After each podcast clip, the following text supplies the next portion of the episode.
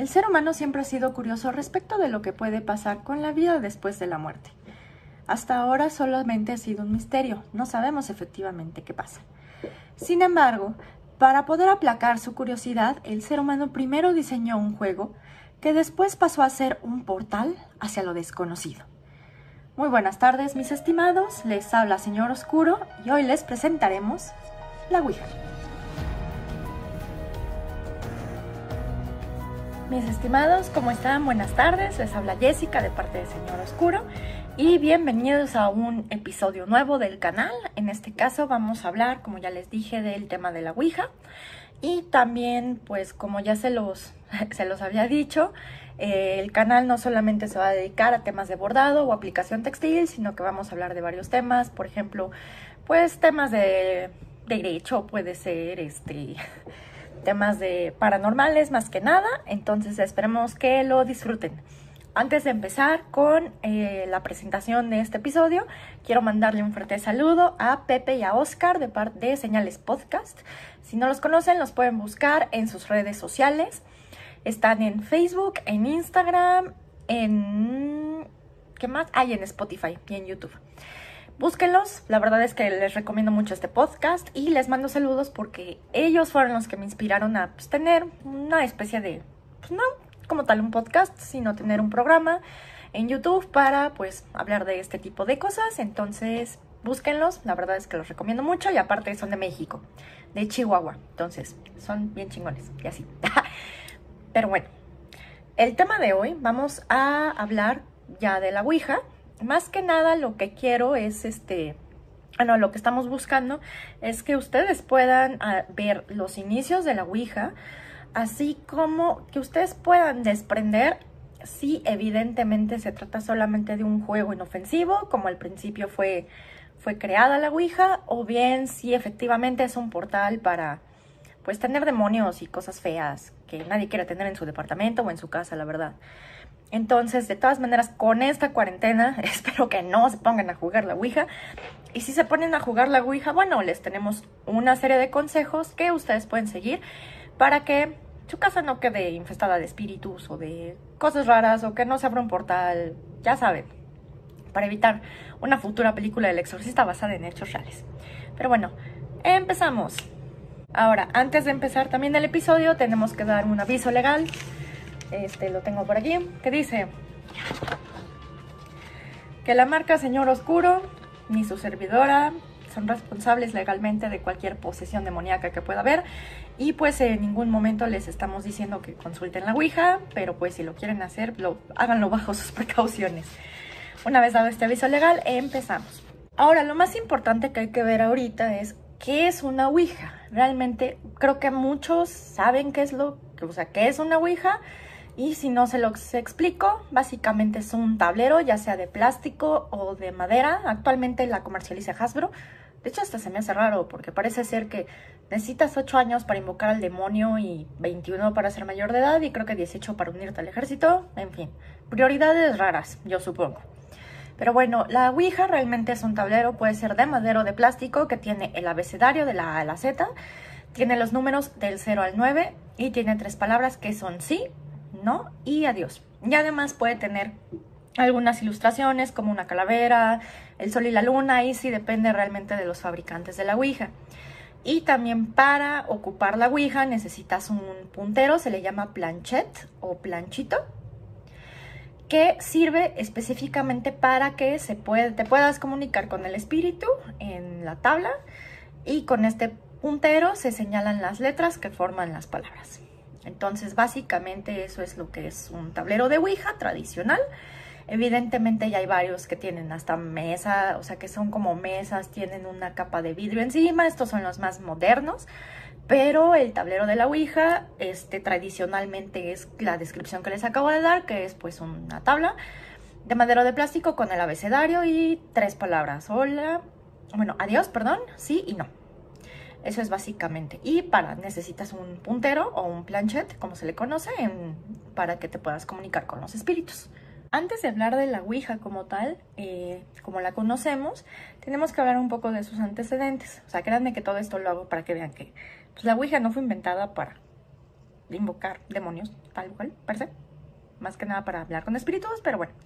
Entonces, la Ouija, tal cual como la conocemos ahorita, vino mucho después, pero realmente el primer antecedente que se tiene de una tabla que habla o talking boards, porque así se le patentó en Inglaterra, fue del 23 de enero de 1854. Esta patente la presentó un profesor prusiano de música que se llama Adolfus Theodor Wagner, que básicamente pues se lo presentó en la oficina de patentes de Inglaterra y no le llamó como tal tabla Ouija o talking board, sino que le denominó psicógrafo.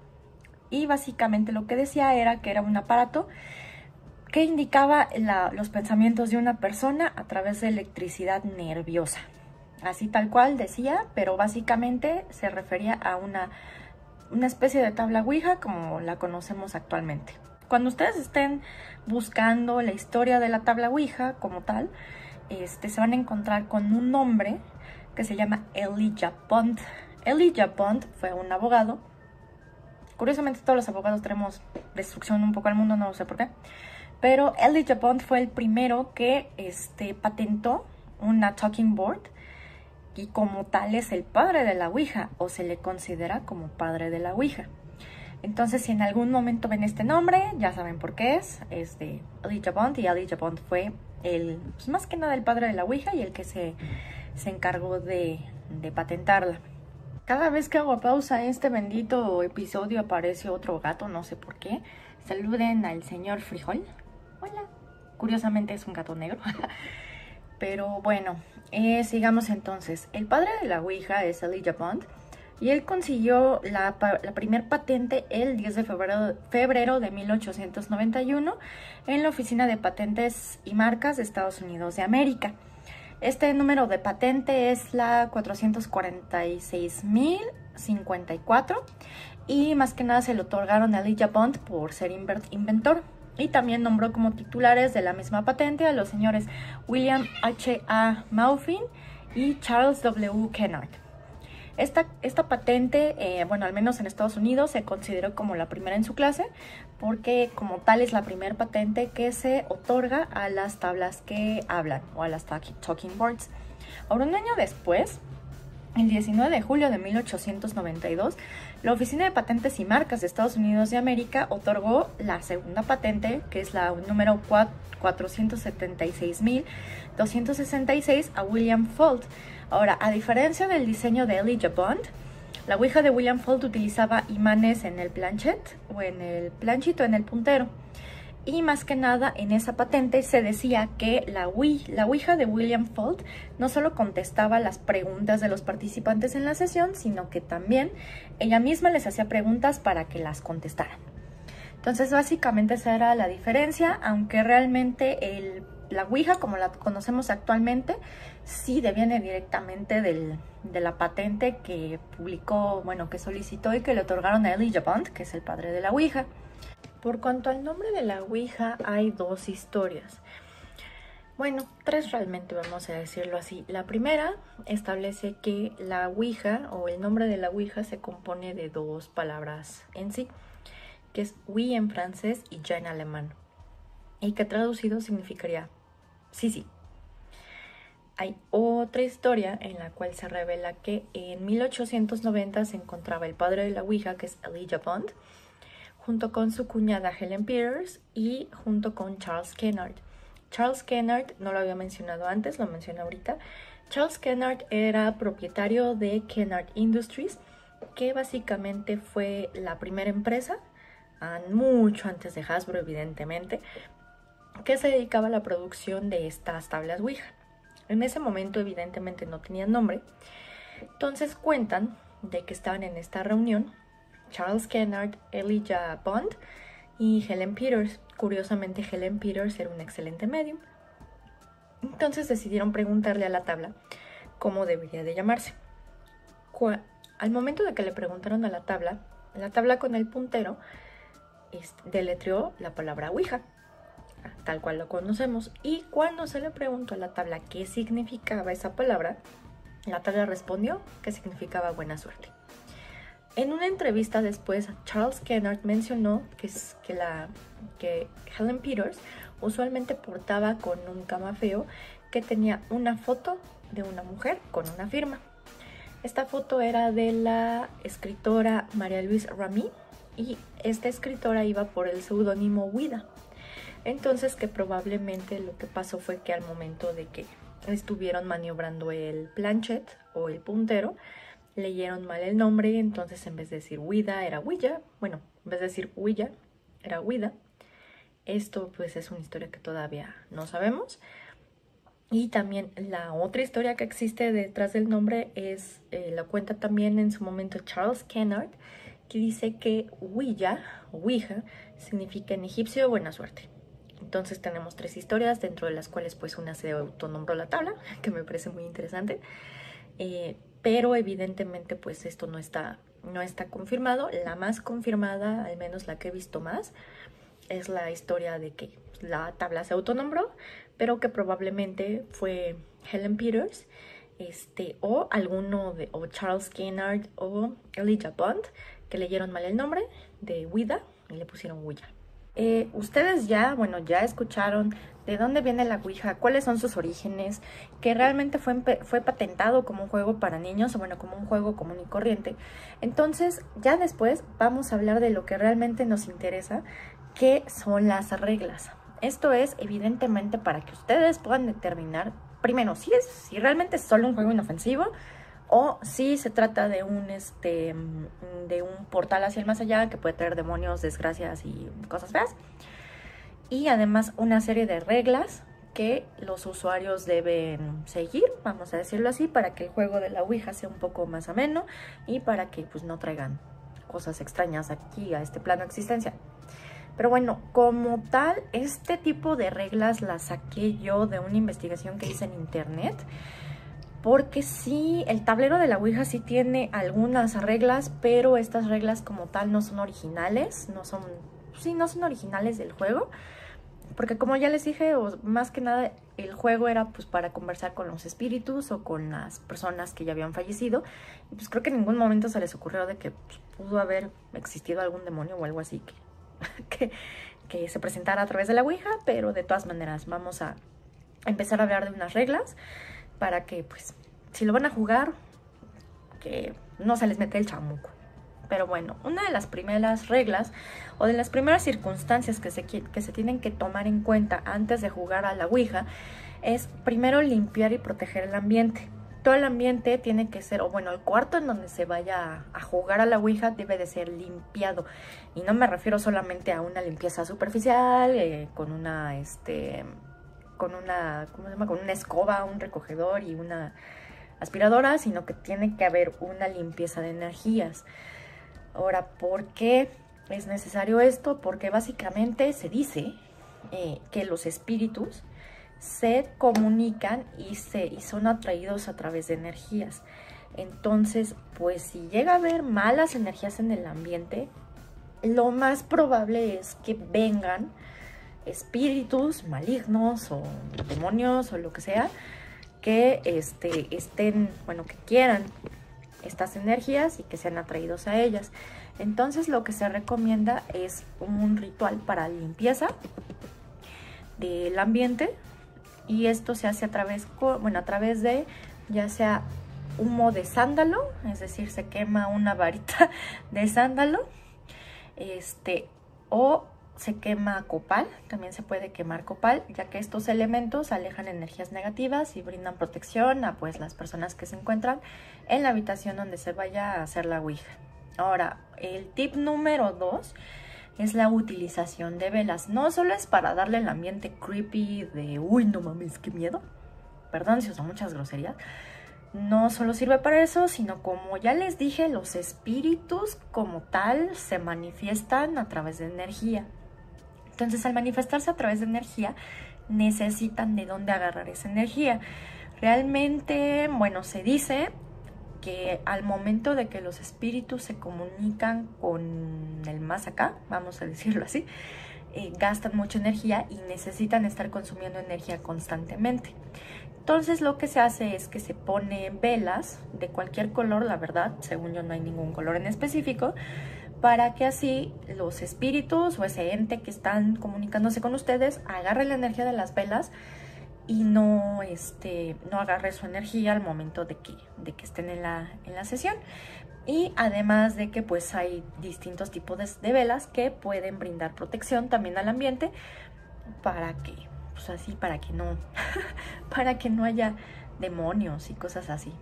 Ahora, por esta misma razón, más que nada, por esta razón de la energía, es que se recomienda que la Ouija nunca se debe de jugar solo, ¿no? Sino que realmente siempre tiene que haber por lo menos dos participantes. Esto es porque, pues además de que si nada más llega una persona y están consumiendo su energía, y es más peligroso, con dos participantes también es posible de que si uno se sugestiona, el otro como que le diga, oye, ya, despiértate, o sea, ya. Y pues para que así no se sugestionen y para así como tener una especie de apoyo. Entonces por eso si van a jugar a la Ouija, háganlo con dos personas y con velas para que así cualquier ser energético o lo que sea chupe la energía de las velas y no los afecte a ustedes energéticamente. Ahora también, bueno, ya expliqué que no hay que usar la Ouija solo. Ah, sí, otra cosa más importante es no hay que usar la Ouija solo porque pues ya con dos personas no se sugestionan tanto, vamos a decirlo así, ¿no? Porque pues estando solo es muy fácil que una persona se sugestione. Digo, pues ahorita en el coronavirus ven todo lo que está saliendo de memes en redes sociales. Pero de todas maneras, realmente nunca deben de jugar a la Ouija solo. Pueden jugarlo en el día, en la noche. Se recomienda más en la noche porque pues ahí como que ahí está más susceptible el tema espiritual. Pero pues nunca lo jueguen solo, traten de no jugarla solo. Respecto también del tema de las energías, es muy importante que no utilicen la Ouija ni en lugares donde hay malas energías, ni en cementerios, ni en donde ocurrieron homicidios, nada. Porque, como ya lo expliqué, realmente la Ouija lo que hace es que atrae energías, ¿ok? Entonces, si está abundando energía negativa, si llega un espíritu quiere energía negativa, pues va a tener más de esa energía negativa. Entonces, pues puede ocasionar un pandemonio ahí o pues se puede volver lo suficientemente poderoso para salir del tablero o poseer a quien sea y pues ya tendremos otra película del exorcista o de posesiones. Pues ya ven que son muy comunes esos temas en las películas de terror actualmente, pero básicamente es eso. Entonces, ¿qué es lo que pasa con la energía en estos lugares? Como es energía muy negativa y los espíritus necesitan de esta energía para manifestarse, lo más probable pues es que agarren esta energía negativa y se manifiesten espíritus negativos, vamos a decirlo así. Entonces por eso se recomienda que si van a usar la Ouija, que no sea en cementerios o lugares donde ocurrieron homicidios. Por ejemplo, yo no lo usaré en un hospital, aparte de que es debería feo, pues ahí hay mucha energía negativa porque sí hay muchas personas que pudieron haber fallecido. Entonces, por favor, no lo hagan. Ahora, otro de los puntos importantes es que no se crean todo lo que dice la Ouija, ¿ok? Realmente ahí no saben con quién están hablando. Puede ser un espíritu, puede ser un demonio, puede ser, no sé, o sea, Maduro. No es cierto, Maduro no se ha muerto. Pero realmente ahí no, lo que sí les aconsejo es que pues no le crean todo lo que dice la Ouija, porque realmente hay, en el mundo espiritual hay de todo, ¿no? Entonces puede haber un demonio o un ente que quiera apoderarse de ustedes y para ello diga mentiras, por ejemplo, de que ellos saben cuándo se van a morir, de qué se van a morir, etc. Entonces la verdad es que no es posible ver eso, o al menos que yo tenga entendido no es posible. Entonces por eso traten de no creerle a la Ouija y por eso va el punto de que necesitan a dos personas por si uno se sugestiona, el otro va a entrar y le va a decir, oye, ya, despierta, y le va a dar sus cachetadas. También algo importante del tema de los espíritus, cuando estén hablando con ellos no los insulten. Si de por sí a una persona común y corriente de este plano no le gusta que los insulten, pues a los espíritus tampoco, ¿no? Entonces, inclusive se dice que es necesario al momento de jugar a la Ouija pedir permiso para iniciar la sesión y pedir permiso para salir de ella. Entonces, pues sí hay que tener un pacto ahí con los espíritus de que pues no los insulten. La verdad, o sea, me pongo en su lugar, si a mí no me gustaría que me insultaran, yo creo que a los espíritus tampoco. Entonces, pues no lo hagan. Los puntos importantes que se deben de tocar al momento de jugar con la Ouija es: siempre hay que cerrar el portal. Creo que esta es una de las reglas más importantes que tienen que tener en cuenta al momento de jugar a la Ouija, porque cuando uno juega a la Ouija, se abre un portal entre el más allá y este plano, el más acá, vamos a decirlo así. Entonces, si no cierran el portal, puede llegar a suceder de que haya infestaciones demoníacas, posesiones, que de repente, pues, o sea, su casa o el lugar en donde lo hagan se vuelva, pues, como un faro para los entes paranormales y que de repente empiecen a pasar cosas raras en su casa. Entonces, pues, si van a jugar a la Ouija, no importa qué es lo que pase, tienen que cerrar el portal.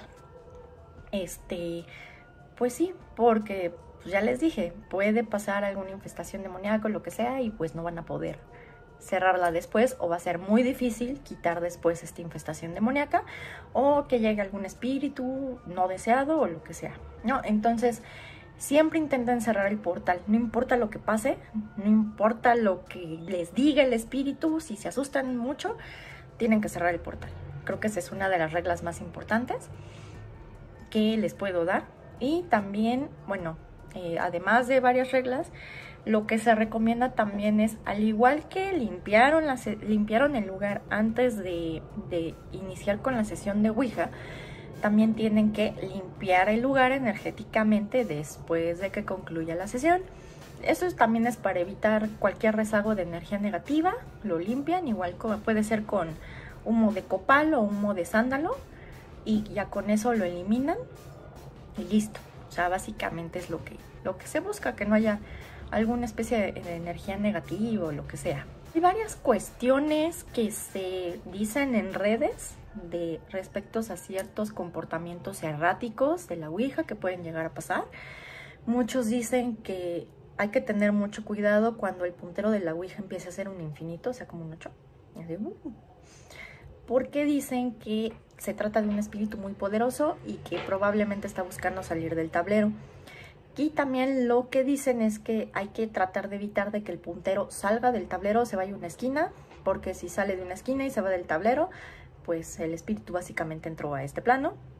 A lo cual, pues yo tengo mis dudas porque, al menos en tema de demonología, un demonio siempre necesita autorización para poseer a alguien. Entonces, como tal, el hecho de que el puntero salga del tablero no creo que sea un tema de consentimiento tácito, vamos a decirlo así, para que pueda infestar el lugar, pero por cualquier cosa, si empieza a hacer eso, si se va de un lado para otro erráticamente, o si empieza a hacer 8 de infinito, termina la sesión inmediatamente. Ahora también, si no cerraron el portal, lloren mucho. Perdón, pero porque sí es bastante difícil liberar un lugar de una entidad maligna. Sí requiere mucho de, o sea, ayuda de un exorcista especializado. Dicen que, la verdad es que no lo he encontrado, bueno, no lo he buscado bien.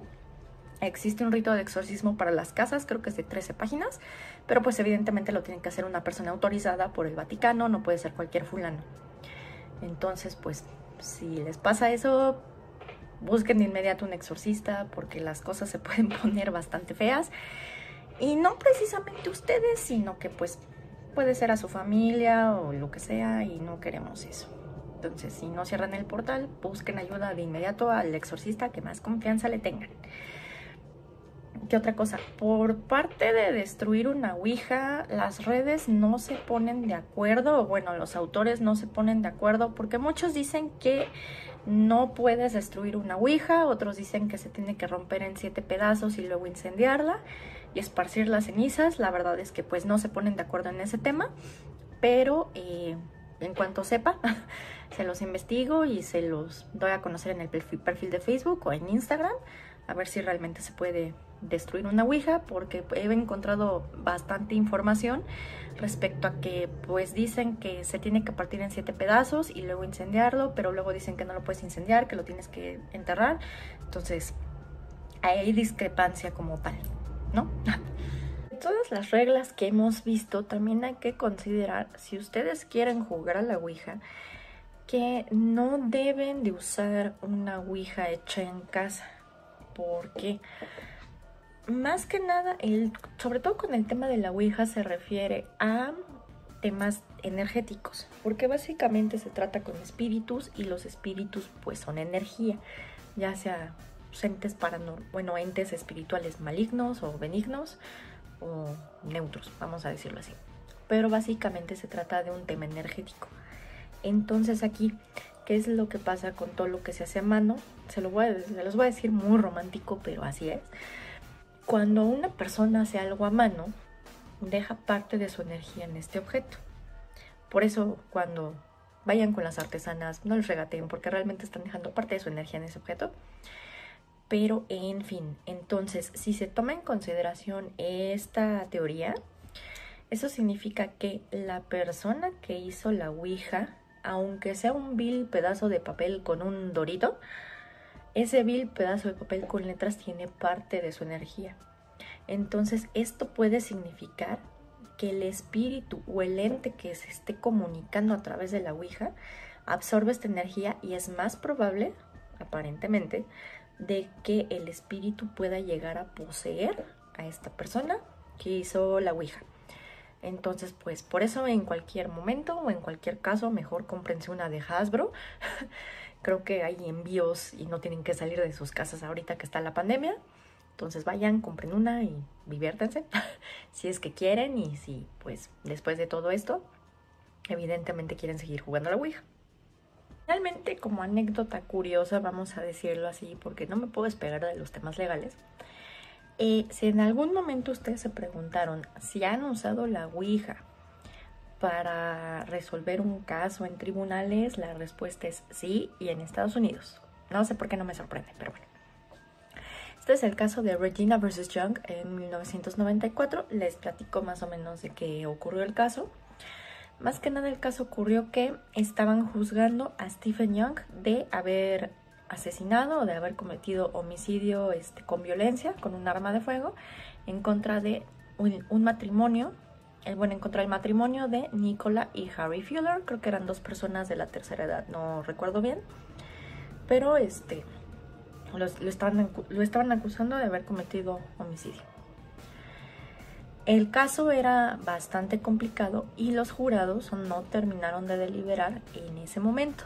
Entonces, en Estados Unidos lo que pasa es que, como se trata de jurados y no pueden salir para no contaminarse o lo que sea, los hospedaron esa noche en un hotel que se llama Brighton's Old Ship, más que nada para que terminaran de deliberar, etc. Como a las medianoche más o menos, se despertaron varios miembros del jurado y decidieron jugar a la ouija. Armaron su propio tablero con una servilleta y usaron como copa de vino un puntero. Evidentemente empezaron con las preguntas clásicas de quién eres, bueno, hay alguien aquí, quién eres, etc. Y salió que aparentemente estaban hablando con el espíritu de Harry Fuller, es decir, una de las personas que había matado a Stephen Young. Uno de los jurados le pregunta a la tabla que quién lo había asesinado, a lo que la tabla respondió que había sido Stephen Young. La siguiente pregunta fue: ¿qué es lo que tenemos que deliberar mañana? Y la tabla contestó: condena.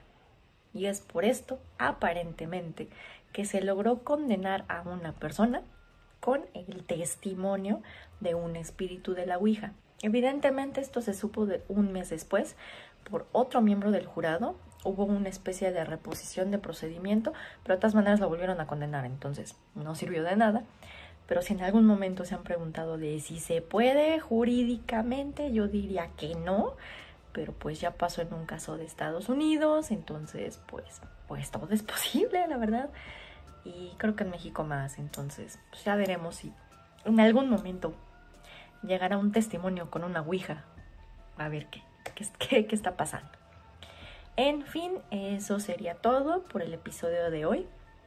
Si ven los cambios de luces es que estoy haciendo este episodio en varias partes del día porque pues, lo empecé en la tarde, pero luego pasaron otras cosas, tuve que ver otras cosas de la oficina, entonces pues no lo pude hacer de manera seguida. De todas maneras, si tienen algún comentario, lo que sea, ya saben que en la caja de comentarios pueden escribir lo que quieran.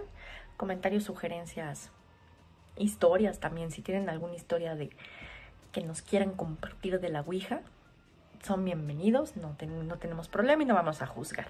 Gracias por sintonizarnos, bueno, por vernos y por suscribirse a nuestro canal.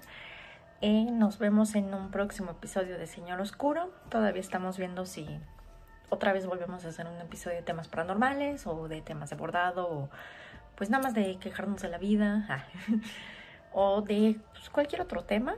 Igual si tienen alguna sugerencia, la cajita de comentarios está aquí abajo. De todas maneras, muchas gracias por sintonizarnos y por escucharnos. Buenas noches, Señor Oscuro se despide. Nos vemos.